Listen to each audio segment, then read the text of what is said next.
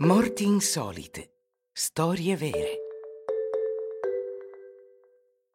Il gioco della morte.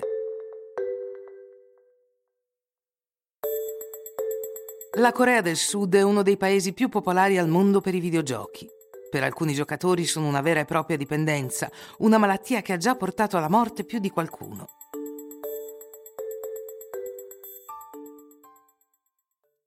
Nel 1998 l'editore americano Blizzard Entertainment ha rilasciato un gioco di strategia in tempo reale, StarCraft.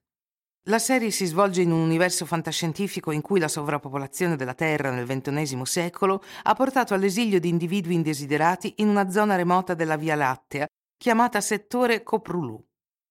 La serie inizia nel 2499, quando i Terran, umani geneticamente modificati, scoprono l'esistenza di due razze aliene, i Protoss e gli Zerg.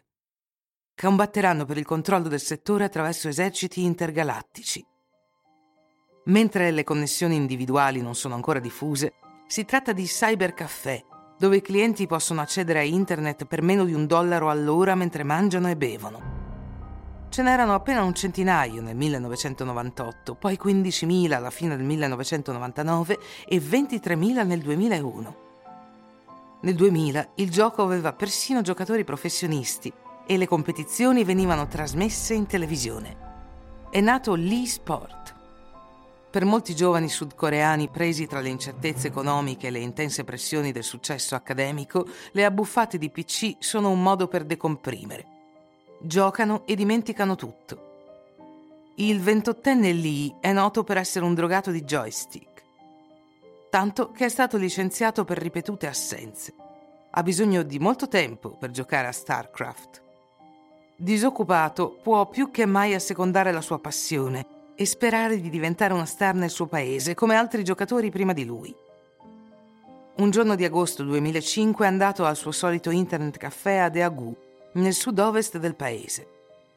Era determinato a vincere la battaglia. Gioca, gioca e gioca ancora, mangiando poco e non dormendo.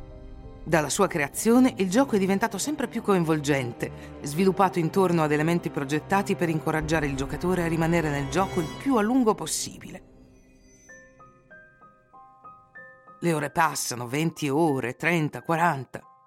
Sono 49 ore di fila, cioè più di due giorni che Lee gioca al suo gioco preferito, rifiutando radicalmente di lasciare la sua tastiera.